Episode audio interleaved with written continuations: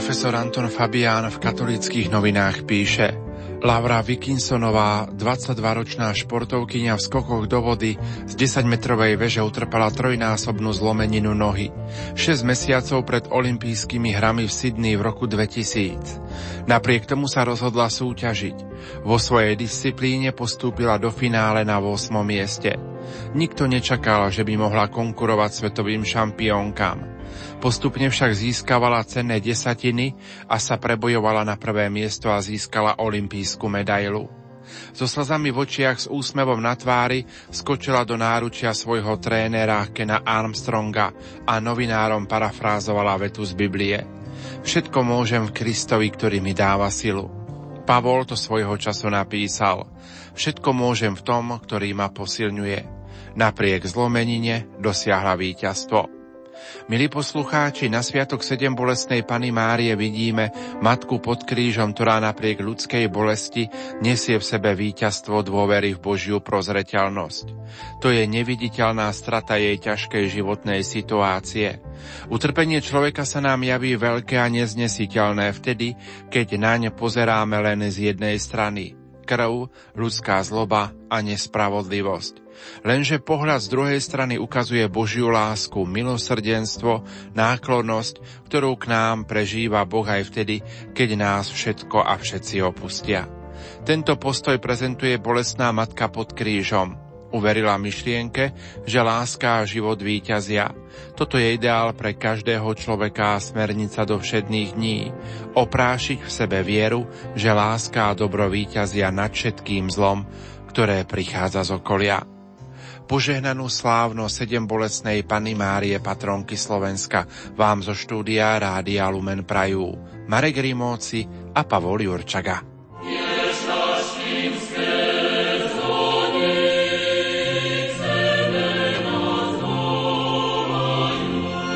V roku 2014 si pripomíname 450. výročie prvého zázraku na príhovor Panny Márie v Šaštíne a 50. výročie potvrdenia sedembolestnej Panny Márie za patrónku Slovenska pápežom Pavlom VI. V krajine pod Tatrami to bude rok sedembolestnej Panny Márie, hovorí bratislavský arcibiskup monsignor Stanislav Zvolenský.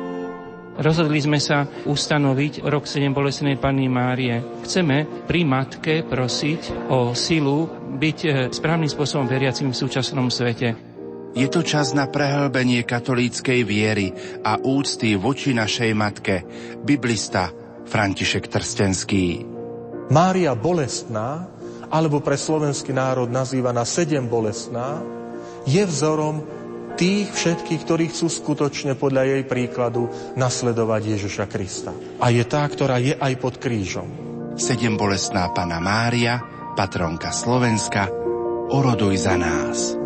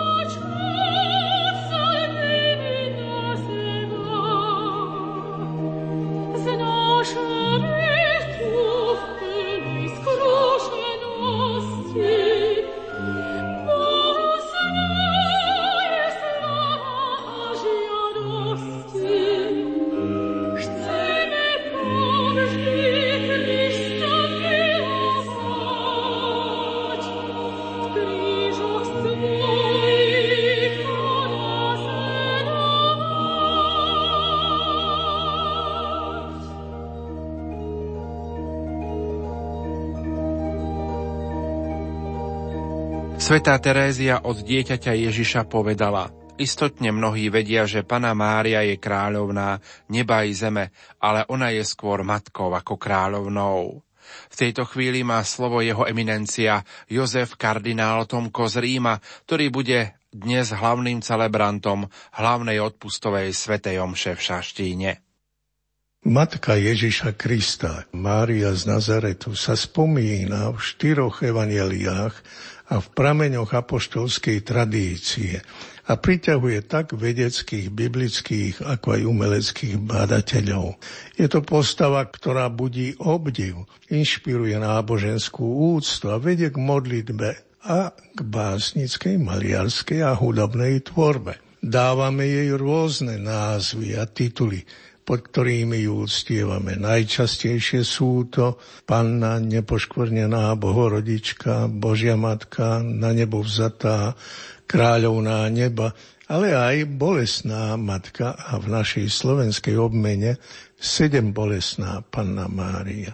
Loretánske litánie obsahujú dlhý zoznam jej titulov, ktoré svedčia o jej bohatej a hlbokej osobnosti. Nie je div, že mnohé národy si ju Máriu vyvolili za svoju patrónku pod niektorým z názvov blízkym ich cíteniu alebo udalosti spojenej s jej úctou. Naši severní poľskí susedia majú svoju čarnú Madonu z Czenstochovej s ranou na počernej tvári. Maďari si uctievajú Magna Regina Hungarorum. Zo Slovenska sa kedysi hodne putovalo do Mariazelu v Rakúsku a dnes sú obľúbené viaceré pútnické miesta, najmä Šaštín a Levoča.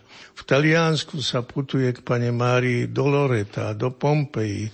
Vo Francúzsku je to Lurdská Panna Mária, v Portugalsku zas Fatimská Panna. V Chorvátsku je už hodne známe pútnické miesto Medjugorje. V Argentíne je to Luchán a rad ešte pokračuje. Aj názvy a tituly Panny Márie sa menia, ako aj okolnosti, ktoré podporili vznik a rozvinutie mariánskej úcty na tých miestach. Nám, Slovákom, je Mária zda najbližšia ako Sedembolesná, lebo pod tým názvom si ju uctievame ako patrónku slovenského národa. Po celom Slovensku sa v kostoloch a na púťach spieva veľmi známa pieseň Sedembolesná Panna Mária, tebe slovenská spieva krajina. K nej sa naši veriaci obracajú aj v osobných modlitbách, najmä v ťažkých životných chvíľach. Úctu k Panne Márii nachádzame v dejinných pamiatkách nášho národa už v dávnych storočiach. Dosť často sa objavuje aj názov a titul Sedembolesnej Matky Božej. A náš národ zažil to utrpenie a bolesti práve dosť. Spomeňme len rozvrat prvých štátnych útvarov v 9. a 10. storočí. Tatársky vpád roku 1241, keď naši predkovia s rodinami utekali do lesov, kam sa pojazdné hordy neodvážili, a brali si so sebou mariánske obrázky alebo sošky Bolesnej Matky. V 15. storočí počas husitských nájazdov si rodiny uchovávali reliéfy Bolesnej Panny Márie, ktoré sa vyrábali z pálenej hliny na príkaz kráľa Mateja Korvína. Keď už hrozí vpád Turkov, ostrihomský arcibiskup Ján Vitez, ktorý spravoval takmer celé Slovensko, doslovne spomína v pastierskom liste roku 1470 dávny dejinný zvyk, že naši predkovia sa v ťažkých časoch obracali o pomoc k Bolesnej Panne Márii. Prosili ju a ona ich vypočula. Vyzýva ich arcibiskup, aby sa jej zasvetili v nebezpečenstve. Jeho nástupca arcibiskup Juraj Slebčeni pred rozhodnou bitkou s Turkami pri Viedni roku 1683 rozdal vojakom medailóniky s obrazom Bolesnej Matky, aby vzývali jej pomoc. Aj stará ľudová pieseň z tureckých vojen pri Trenčianskej bráne je prosbou slovenských junákov o ochranu Panny Márie pred ich odchodom do boja. Bože nám pomáhaj, Panna Mária, aby bola šťastná slovenská krajina. Tradícia úcty k bolestnej matke sa takto tiahne celými našimi dejinami, ako o tom svedčia gotické a barokové sochy, oltáre, kalvárie, modlitebné bratstva, do 250 kostolov a kaplniek, zasvetených sedem bolestnej po celom Slovensku. Zvláštnu kapitolu by si zasluhovali najvyšší pastieri cirkvi, pápeži, ktorí postupne udeľovali úcte k sedembolestnej duchovné výsady. Boli to Benedikt XIII, 1724 až 1730, Pius IX, Pius XI, ktorý v roku 1927 osobitným dekrétom potvrdil za patrónku Slovenska. Pavol VI udelil v roku 1964 pútnickému chrámu v Šaštíne titul Baziliky Minor a o 2 roky vyhlásil sedembolestnú za hlavnú patrónku Slovenska. Na teraz história vrcholí návštevou pápeža Jána Pavla II., ktorý tam 1. júla 1995 korunoval sochu sedembolestnej a predniesol po slovensky pamätnú homíliu. Naši krajania, ktorí sa vysťahovali do iných krajín, si zachovali vieru a úctu k sedembolestnej patrónke Slovenska. V Spojených štátoch severoamerických jej slovenskí františkáni zasvetili kláštor a pútnické miesto vo Valparaiso. Okrem viacerých obrazov a svôch sedembolestnej je zasvetená aj slovenská kaplnka v Národnej svätyni vo Washingtone. Na nádvorí Nazaretskej baziliky zvestovania vo Svätej Zemi sa od roku 1970 nachádza pekná mozaika patrónky Slovenska. Slovenskí misionári šírili úctu k sedembolestnej v iných krajinách. Otec Juraj Vojenčiak postavil kaplnku sedembolestnej na ostrove Flores pri Indonézii a slovenskí saleziáni sa postarali o postavenie kostola zasveteného v japonskom meste Úsa. Takú slávnu históriu nepozná takmer nejaký iný sviatok. Ten sa už tradične viaže na dátum 15. septembra. Vytvorila sa tak zviazanosť, ktorá je dôležitá ako duchovná a pastoračná hodnota a je dokonca zaknihovaná aj v medzinárodne platnej zmluve. Úcta k sedembolestnej patrónke Slovenska má svoju tradíciu a je stále aktuálna. Aj terajší jubilejný rok nám to pripomína. Je aktuálna, lebo nás upozorňuje, že aj v terajších ťažkostiach Slovensko má svoju patrónku, ochrankyňu a pomocníčku. My jej ochranu stále potrebujeme. Dovoľte mi osobnú spomienku na prvú audienciu u dnes už svätého Jána Pavla II. Po mojom menovaní za biskupa, keď bolo treba určiť deň biskupskej vysviacky. On spolu úsmevom vybral ako samozrejmý deň 15. septembra, sviatok sedembolestnej patrónky Slovenska. Veľký pápež, náš priateľ a dnes svätý, nás pri svojej návšteve v Šaštíne roku 1995 vyzval, aby sme tak ako evanjelista Ján prijali bolestnú pannu k sebe do vlastného domu. A prehlásil, že tu je dom, doslova toto, dom, v ktorom býva Panna Mária, matka Slovákov, a v tomto dome sa všetci cítia ako v matkinom dome. K tomu ešte pridal dôležitú výzvu. Ona túži, aby ste ju prijali do svojho domu, do každého slovenského domu, do celého života vášho národa. Také prianie mohol vysloviť iba náš veľký priateľ a slovanský pápež. Od neho sa môžeme učiť vážiť si svoje duchovné a kultúrne hodnoty.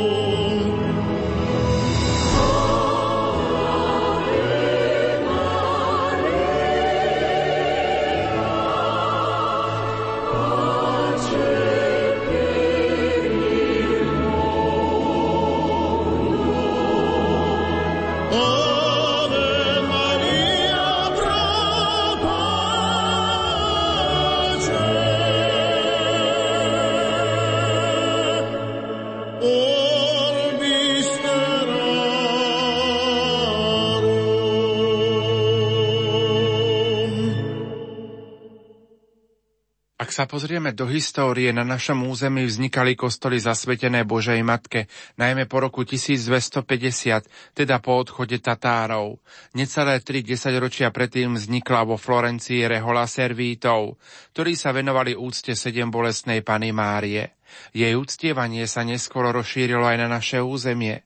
Postupne bolo na Slovensku sedembolestnej Panne Márii zasvetených vyše 45 kostolov a kaplniek. V druhej polovici 16. storočia sa s jej uctievaním začalo aj v Šaštíne, kde sa v roku 1736 začal budovať chrám zasvetený sedembolestnej Panne Márii. O začiatku úcty k sedembolestnej Panne Márii v Šaštíne hovorí cirkevný historik a farár v Salciach, doktor Gabriel Brenza. V podstate centrom úcty sedembolestnej Panny Márie je naša národná svätyňa Baziliky Panny Márie Sedembolestnej v Šaštíne. Nad hlavným oltárom tejto veľkolepej baziliky sa nachádza socha Piety, ktorá bola zhotovená v roku 1564. Je to milostivá socha. Bola to takú vyhlásená v 18. storočí ostrihomským arcibiskupom Esterházym. A práve počiatky tejto sochy, teda zhotovenie tejto sochy, je takým počiatkom úcty sedembolestnej Panny Márie v Šaštíne. Spomínajú túto udalosť aj otcovia biskupy v pastierskom liste. Stalo sa to v roku 1564 a paradoxne na začiatku mariánskej úcty stala manželská kríza, rodinná kríza v grófskej rodine Imricha Czobora a jeho manželky Angeliky Czoborovej, rodenej Bakičovej. Títo manželia prežívali dlhodobejšie manželskú krízu a neustále hádky. V tomto roku sa stalo, že išli v uzavretom koči a prechádzali cez Šaštín a znova sa medzi nimi strhla manželská hádka, až veľmi emotívne rozhnevaný Imrich Czobor vylúčil, alebo teda poslal pred skoča svoju manželku Angeliku Czoborovú, nechal ju tam a rozhnevaný išiel do svojho kaštieľa. Angelika Czoborová, ponížená a v podstate poslaná von z koča, vo svojej úzkosti obratila sa o pomoc k Panne Márii. Údajne sa modlila pod obrazom sedembolestnej Panny Márie,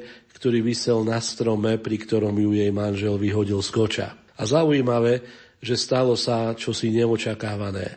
Manžel si uvedomil svoju chybu a vrátil sa pre svoju manželku na miesto, kde ju v podstate doslova vyhodil z koča, odprosil ju a manželia sa zmierili. To tak zapôsobilo na zbožnú grovku Angeliku Czoborovú, že splnila svoj sľub, ktorý dala, že na pamiatku zmierenia sa manželov dá zhotoviť z dreva sochu sedembolestnej Panny Márie a vybuduje pre ňu kaplnku, ktorá stojí pri bazilike Panny Márie Šaštínskej. A skutočne ešte tohto roku dala neznámym ľudovým umelcom zhotoviť relief piety Panny Márie sedembolestnej a umiestnila ju do trojrohej kaplnky pri obci Šaštín.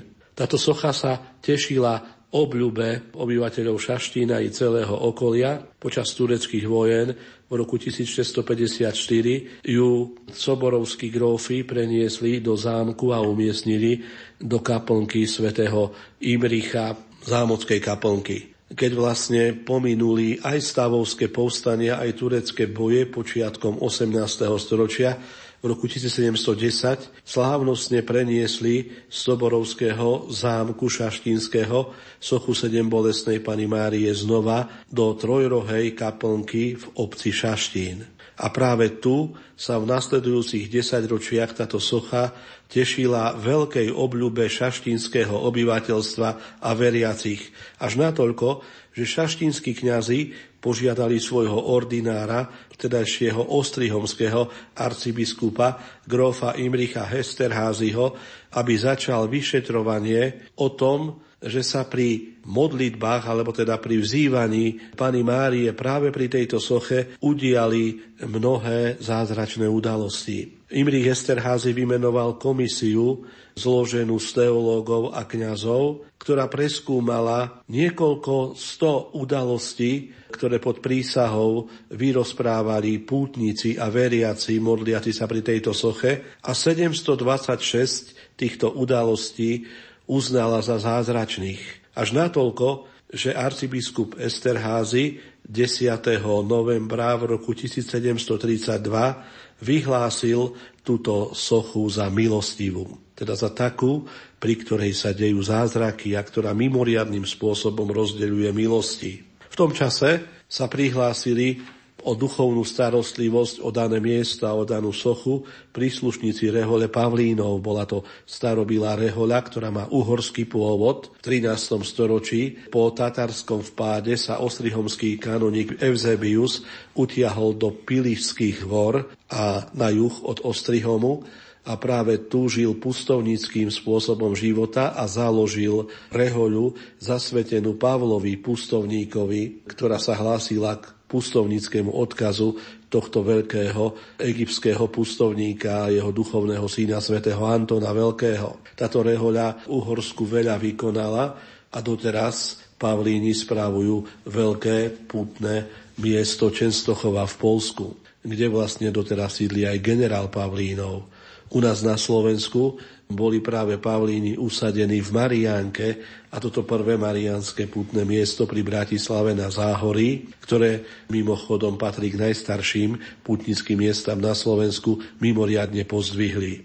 Pavlíni potom inšpirovali aj ostrihomského arcibiskupa, ale aj uhorských panovníkov, aby sa začal stavať chrám, ktorý skutočne sa začal stavať a bol veľkolepo v barokovom slohu postavený. V auguste v roku 1762 vtedajší ostrihomský arcibiskup Barkovci za prítomnosti cisárovnej Márie Terézie a jej manžela Františka Lotrinského slávnostne konsekroval veľkolepý šaštínsky chrám a na sviatok Nanebovzatia Panny Márie 15. augusta v roku 1762 slávnostne preniesli milostivú sochu z kaplnky na hlavný oltár tejto veľkolepej baziliky. A to bolo vlastne po takmer 200 rokoch od začatia uctievania sochy a od zhotovenia sochy Panny Márie, také vybudovanie veľkolepého stánku, ktorý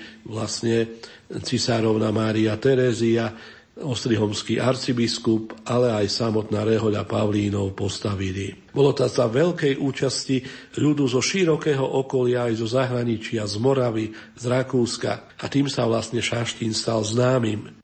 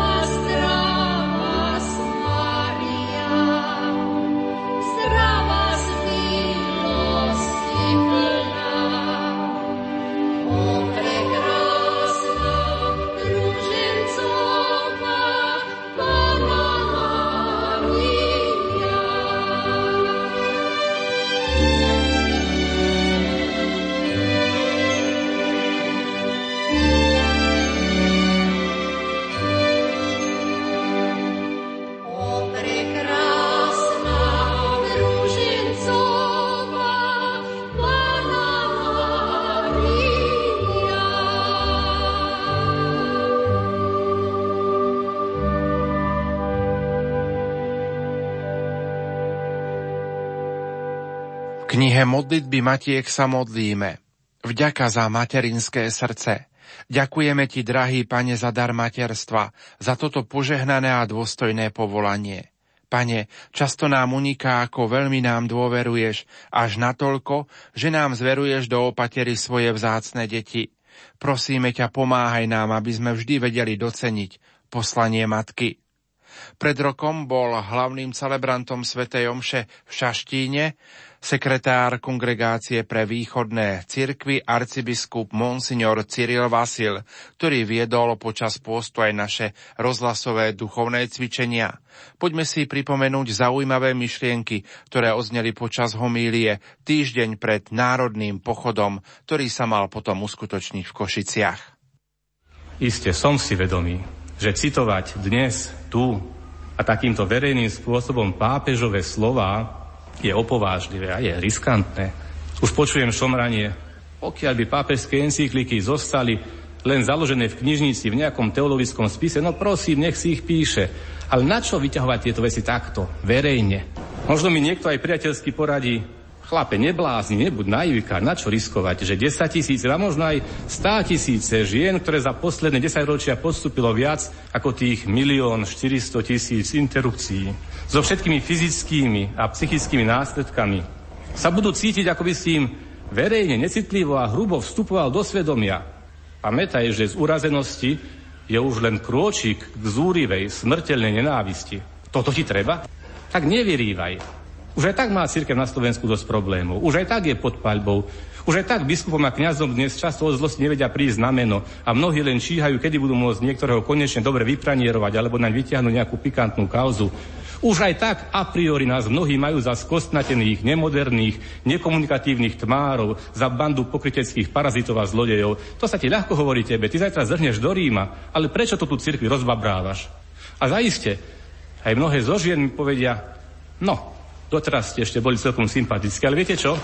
Strčte si tie vaše bravokárne reči, taký máš parádny klobúk, či čo za vedierko to máte na hlave, a sklapnite už konečne. Vy farári, vy ste všetci múdri jak rádio, ale kde ste boli, keď som zistila, že som v tom? Keď ma chalan, ktorému som verila, nechal samotnú so slovami, to je tvoj problém. Keď mi zamestnávateľ povedal, milá pani, rozhodnite sa, buď zamestnanie alebo deti. Keď mi lekár povedal, a to chcete priviesť na svet ďalšieho kripla a potom sa on starať, alebo si to radšej dáte vziať? Keď mi manžel povedal, ale čo blázniš, aké ďalšie decko? Veď nemáme ešte splatenú ani pôžičku a v tom dvojizbovom pajzlíku sme už koľky? 2 deti, 4. Keď mi vlastná matka povedala, no čo, keď myslíš, lepšie tak. Aspoň, že však ty už nebudeš musieť skákať v stodole z rebríka, ako stará mama. Dnes si to urobia na počkanie v nemocnici. Keď som potrebovala dobré, citlivé, milé, súcitné slovo, radu a pomocnú ruku, kde ste boli tedy všetci? Priatelia, doktori, psychológovia, sociológovia, novinári, neziskovky, občianske združenia, politici, farári, kde ste boli?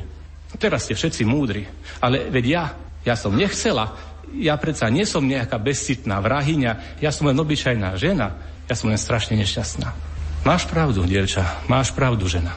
Ty sama si v tejto kauze prvou obeťou deformácie svedomia, deformácie, ktoré sme všetci už po 10 ročia vystavení. Máš pravdu, tvoje bezsenné, preplakané noci už neraz nikoho nezaujímajú, ba často sa ti dostane od odvrknutia, nevyrevuj, mal si dávať pozor.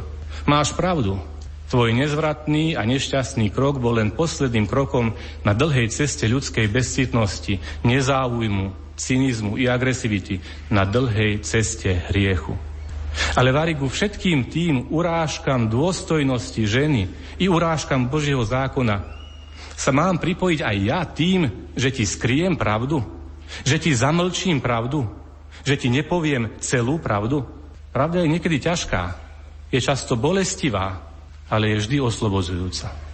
No už dobre, povieš mi, povedal si mi pravdu, a teraz čo? Veď ja v podstate viem, ja som stále vedela, že je pravda to, čo hovoríš. Ale čo mám robiť teraz? Kam ísť? Kto ma vytrhne z tohto môjho súkromného pekla? Kto ma oslobodí od hrozného tajomstva, ktoré ma roky ťaží? Od výčitky, ktorú pociťujem pri pohľade na mamičku tlačiacu svoje bábo v kočíku? Kto poteší teraz mňa? Kto mi odpustí? Kto ma vylieči z toho, že sa strhávam zo sna? Alebo že sa mi zdá, že počujem detský plač a aj keď jediný pláč je ten môj tu vnútri. Čo na to povedať? Nemám pripravenú odpoveď. Akékoľvek slová sú nedostačujúce. Ale viem, kto ti môže porozumieť. Kto ti môže dať jedinú možnú a zmysluplnú odpoveď. A to tak, že ťa obíme, privinie na svoju hruď a bude plakať spolu s tebou. Bude to tá, ktorá je aj tvojou, aj mojou matkou, ktorá vie, čo to znamená prísť o dieťa, ktorá vie, až kam siaha ľudská zloba, ktorá videla, ako jej dieťa opustili všetci, aj najbližší priatelia, ktorá bola pritom, keď manipulátormi poštvaný dáva vrešťal, zabí ho, keď jeho usmrtenie vodcovia národa legalizovali s pokryteckou ľahostajnosťou, keď ho chladnokrvne a profesionálne zabíjali platení vykonávatelia rozsudku, keď biče trhali jeho kožu, keď klince prebodávali jeho ruky, keď sa v agónii dusil, keď mu kopia prebodla srdce. Mária drží v náručí svoje mŕtve dieťa, ale v jej náručí je miesto i pre teba. I pre tvoje nenarodené, s tvojim súhlasom zabité dieťa. Zažni zaň sviecu pod Kristov kríž. Svoje vlastné rozjatrené rany ukry do rán jej syna. Prihovor sa mu slovami žalmu. Zmiluj sa, Bože, nado mnou pre svoje milosrdenstvo a pre svoje veľké zľutovanie. Znič moju neprávosť, úplne zmiz zo mňa moju vinu a očisť ma od hriechu. Daj, aby som počula radosť a veselosť, a zaplesajú kosti, ktoré si rozdrbil. Odvráť svoju tvár od mojich hriechov a zotri všetky moje viny. Nechaj svoje slzy splynúť a zmiešať s Máriinými slzami a vo svojej bolesti ju objím a nechaj sa ňou objať a pros ju, Matku sedembolestnú, o dar nového života. Nového života pre teba, o dar žiť na novo a inak. Smrť nebola tým posledným slovom na ceste tejto matky a jej syna. A nemusí byť ani na tvojej. Hrob duše nemusí ostať zapečatený navždy. Na tretí deň, v Kristov deň, Božia sila môže odvaliť kameň z hrobu a dať tvojej duši novú slobodu, nový život. Dnes oslavujeme sedembolestnú Pannu Máriu. A všetci veriaci, neveriaci, môžeme prijať tento deň ako deň na ocenenie, na zdôraznenie potreby súcitu. Pohľad na Kristovo utrpenie, zdieľanie súcitu s bolesťou jeho matky je pre nás školou citu, školou ľudskosti. V tejto Kristovej i Máriinej škole sa chceme učiť, aby sme náš život neochudobňovali vinou nášho egoizmu, našej neschopnosti pocítiť súcit, našej bezcitnosti. Kristus totiž prišiel medzi nás, aby sme mali život a aby sme ho mali v hojnosti. Drahí bratia a sestry, milí priatelia, tu v Šaštíne i pri televíznych obrazovkách. Dnes som s vami tu v Šaštíne, aby som poďakoval nebeskej matke, že cez jej syna Ježiša Krista mi bola otvorená cesta k životu večnému. O týždeň v nedeľu budem na pochode za život v Košiciach. Nie preto, aby som tam podporoval nejakú katolícku či politickú propagandu, ale aby som sa prihlásil k evanjeliu života a vzoprel sa šíreniu civilizácie smrti. Budem tam nielen preto, že som biskup, kňaz, katolík, kresťan, ale hlavne preto, že som človek, lebo žijem, lebo milujem život. Bol by som rád, keby som sa mohol stretnúť s mnohými z vás, ktorí ste tu dnes, alebo ktorí ste pri televíznych obrazovkách. Bol by som ešte radšej, keby som tam stretol tých, ktorí tu nie sú, ktorí nechodia do kostola, ktorí nie sú veriaci v tradičnom zmysle slova. A im chcem povedať, príďte, budete vítaní. Rátajte ale s tým, že jednou z obľúbených a dobre fungujúcich praktík šíriteľov civilizácie smrti je finta označiť každého, kto obhajuje nenarodený život, prípadne kto by sa podujal chrániť štatút rodiny alebo ako prirodzeného trvalého zväzku muža a ženy a prirodzeného ideálneho miesta na zrod a rast ľudského života, každého takého označiť za bigotného katolíka, za vatikánskeho poskoka. Prípadne kričať niečo o zasahovaní cirkvi do politiky, o porušovaní odluky cirkvi od štátu a podobne.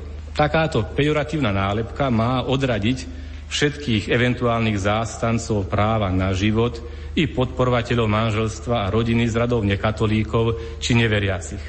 Veď kto by už dnes chcel byť spájaný s predstavou vatikánskeho poskoka? Kto by riskoval, že ho označia za podporovateľa návrhov bigotných katolíkov? Verím však, že na túto zastrašovaciu a ohlupujúcu fintu neskočia všetci a že košický pochod nebude len stretnutím tých, ktorých onálepkujú ako bigotných katolíkov, ale že tam prídu, či jeho myšlienky inak viditeľne podporia aj tí ľudia, ktorí hoci nie sú veriaci, predsa majú tiež v hrudi srdce citlivé, súcitné, otvorené, ktorí sú ochotní podporiť život proti šíriacej sa bezcitnosti, proti civilizácii smrti, ktorí sú ochotní podporiť ideu manželstva a rodiny ako ideálneho miesta pre prijatie a rozvíjanie života. O týždeň teda pôjdem do Košíc na pochod za život, preto, lebo sa teším z toho, že žijem. Preto, že tam aj týmto spôsobom budem chcieť poďakovať za život mojim rodičom a zvlášť mojej matke, žene, ktorej, keď jej lekári jasne povedali, že v jej zdravotnom stave nesmie mať deti a odporúčili interrupciu, tak si jednoducho povedala, že Boha treba viac poslúchať ako ľudí. Vďaka tomuto jej rozhodnutiu som sa mohol narodiť, vyrásť pod jej starostlivým materinským pohľadom, vyštudovať, dať jej svoje kňazské požehnanie a dnes spolu s vami tu ďakovať za dar života. My, ktorí sme ešte živí duchovne i telesne, poďakujme dnes, o týždeň i každý deň nášho života, našej nebeskej matke i našim rodičom, najmä našim matkám, za dar života. Vážme si ho, tešme sa zo života, ktorý je Božím darom. Je Božím darom teraz i na veky.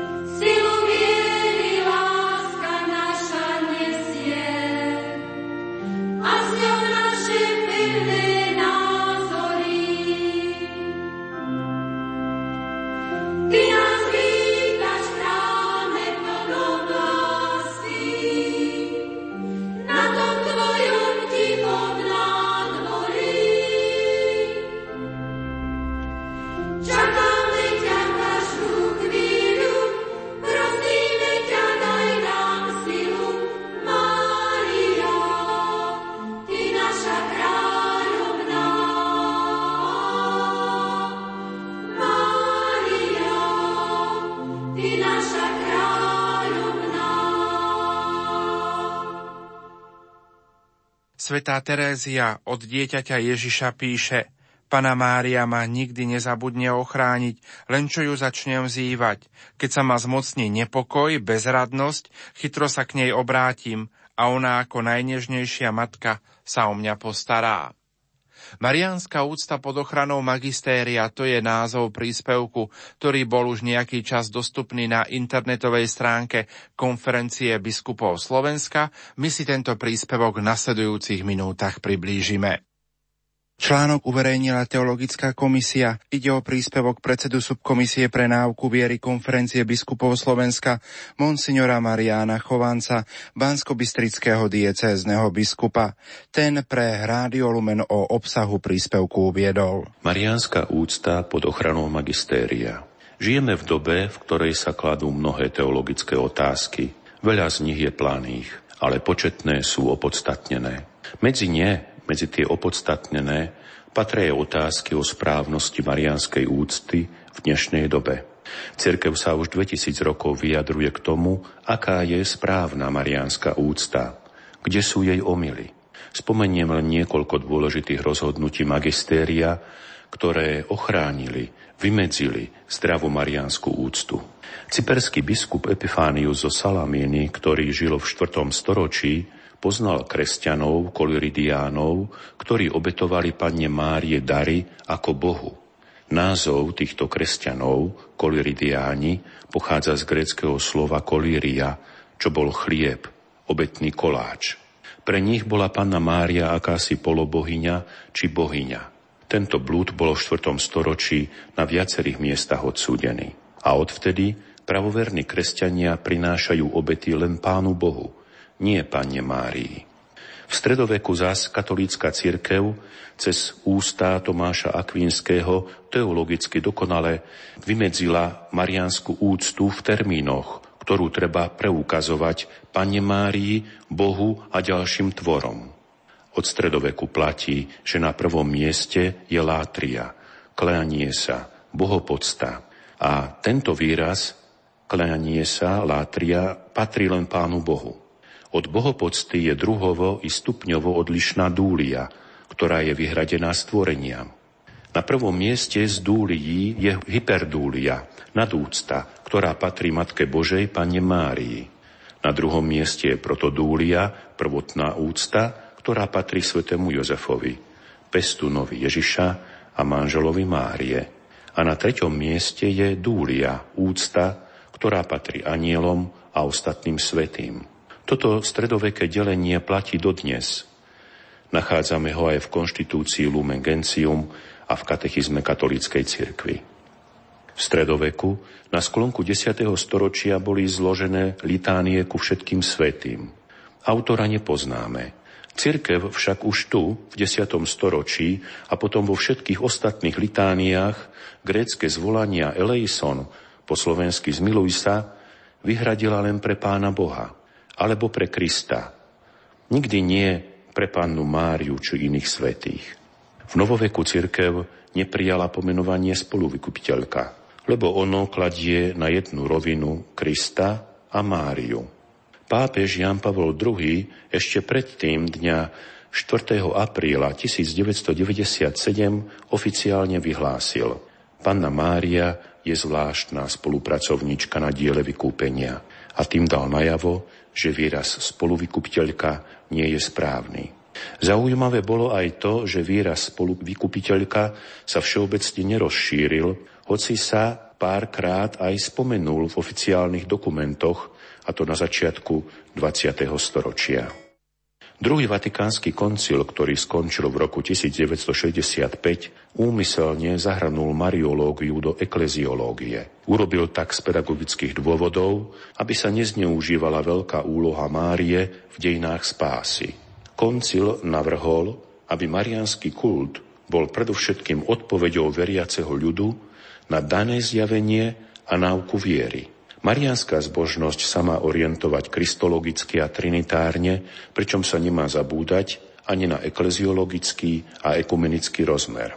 Keby sme chceli názorne vyjadriť nové smerovanie v mariológii, použili by sme obraz, v ktorom Panna Mária je zahrnutá do cirkvi a nie je mimo cirkvi. Panna Mária je matkou cirkvi, najdokonalejšia kresťanka, ale je to stvorenie, hoci milosti plné. Toto vymedzenie malo aj praktické dôsledky. Podľa vzoru pápeža Jána Pavla II.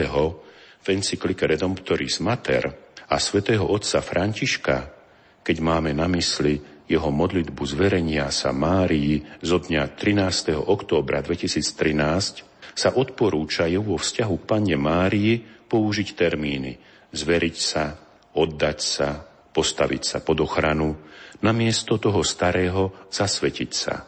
Svätý otec František na námestí svätého Petra vo Vatikáne predniesol pred sochou Fatimskej Panny Márie v spomínaný deň 13. októbra 2013 modlitbu zverenia sa pod ochranu nebeskej matky týmito slovami: Príjmi s materskou dobrotivosťou tento zverujúci úkon, ktorý dnes konáme s dôverou pred týmto tvojim obrazom, ktorý je nám taký drahý. Je pravda, že teológia 2000 rokov poznala dva základné druhy zasvetenia. Zasvetenie sa Pánu Bohu, v plnom zmysle slova, a potom bolo zasvetenie sa nejakému svetcovi, napríklad Panne Márii.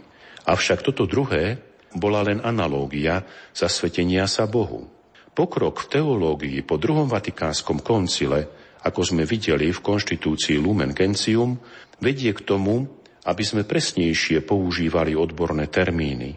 A tak výraz zasvetenie bol vyhradený len na obetovanie sa Pánu Bohu, Stvoriteľovi.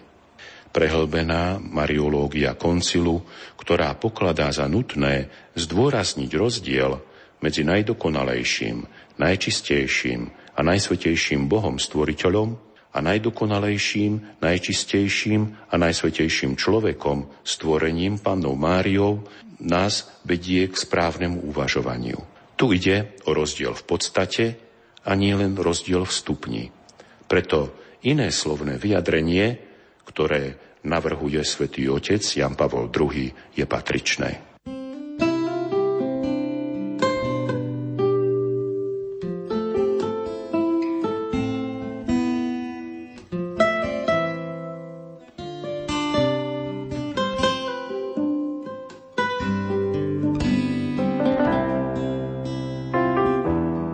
Naše dnešné rozprávanie o jubilejnom roku 7 bolestnej Panny Márie, ktorý prežívame na Slovensku. Požehnaný pondelok vám zo štúdia Rádia Lumen prajú Marek Rimóci a Pavol Jurčaga. O Mária, skrze ráno prišiel k nám, Božej lásky lúč, aby telom sa stal Ježiš náš Pán. O Mária, modlitbami preboj nás, Matka, nalaď nám srdcia najedniť, Duchu Svätý príď. Tedy keď anjel priniesol správu, Syn sa narodil, bol to Boh, ktorý svoj ľud navštíviť sám šiel. Vtedy moc najvyššieho ťa v Božom duchu zacloní. Na zem vchádza Boží Syn Emanuel. O Mária, skrze áno prišiel k nám, Božej lásky lúč, aby telom sa stal Ježiš náš Pán. O Mária, modlitbami preboj nás, Matka, nalaď nám srdcia najedniť, Duchu Svätý príď. Matka, veď s tebou môžeme veriť Bohu nádeji, že on chce premôcť každú slabosť v nás. Dôkazom je láska Pána, ktorý splnil sľúbené. Jeho Božej moci všetko sa podá. O Mária, skrze áno prišiel k nám, Božej lásky lúč, aby telom sa stal Ježiš náš Pán. O Mária, modlitbami preboj nás, Matka, nalaď nám srdcia najedniť, Duchu svätý príď. Pane, daruj nám dnes svojho ducha, podľa prísľubov. S tvojou drahou matkou vrúcne ťa prosím. Vezmi náš strach, lej odvahu, ohlásiť ľuďom smelo to, to, že spása prišla, čaká, kto ju príjme. O Mária, skrze áno prišiel k nám, Božej lásky lúč, aby telom sa stal Ježiš náš Pán. O Mária, modlitbami prepoj nás, Matka, nalaď nám srdcia na jednu niť, Duchu Svätý príď. Moja duša iba tebe plesá, Bože môj verný, veď ty ľúbiš nás, my slúžime ti s láskou. Moc nárov zbavíš piedestálu.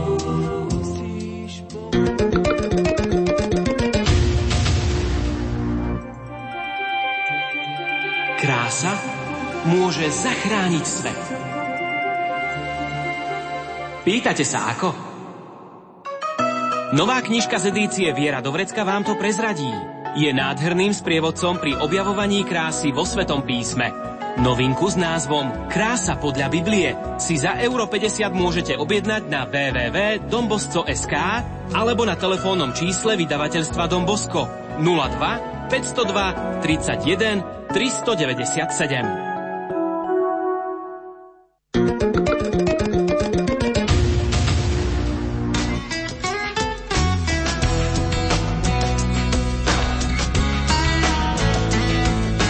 Požehnané predpoludnie z rádiom Lumen.